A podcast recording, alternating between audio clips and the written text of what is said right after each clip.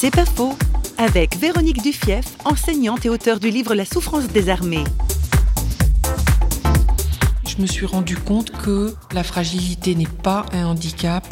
La maladie est souvent l'expression de notre souffrance de vivre et que nous souffrons du mal d'amour qui va avec la vie, qui est comme le bourgeon à l'intérieur de la fleur de la vie. Et donc maintenant, quand je rencontre un ami ou une personne que je crois sur ma route et qui est en souffrance, je peux me contenter de pas forcément chercher à la secourir, mais d'être à côté d'elle, de savoir que moi je peux pas grand chose à part être présente et que la fragilité c'est vraiment le lieu de notre rencontre la plus intime avec Dieu, dans notre faiblesse de petits enfants en mal d'amour.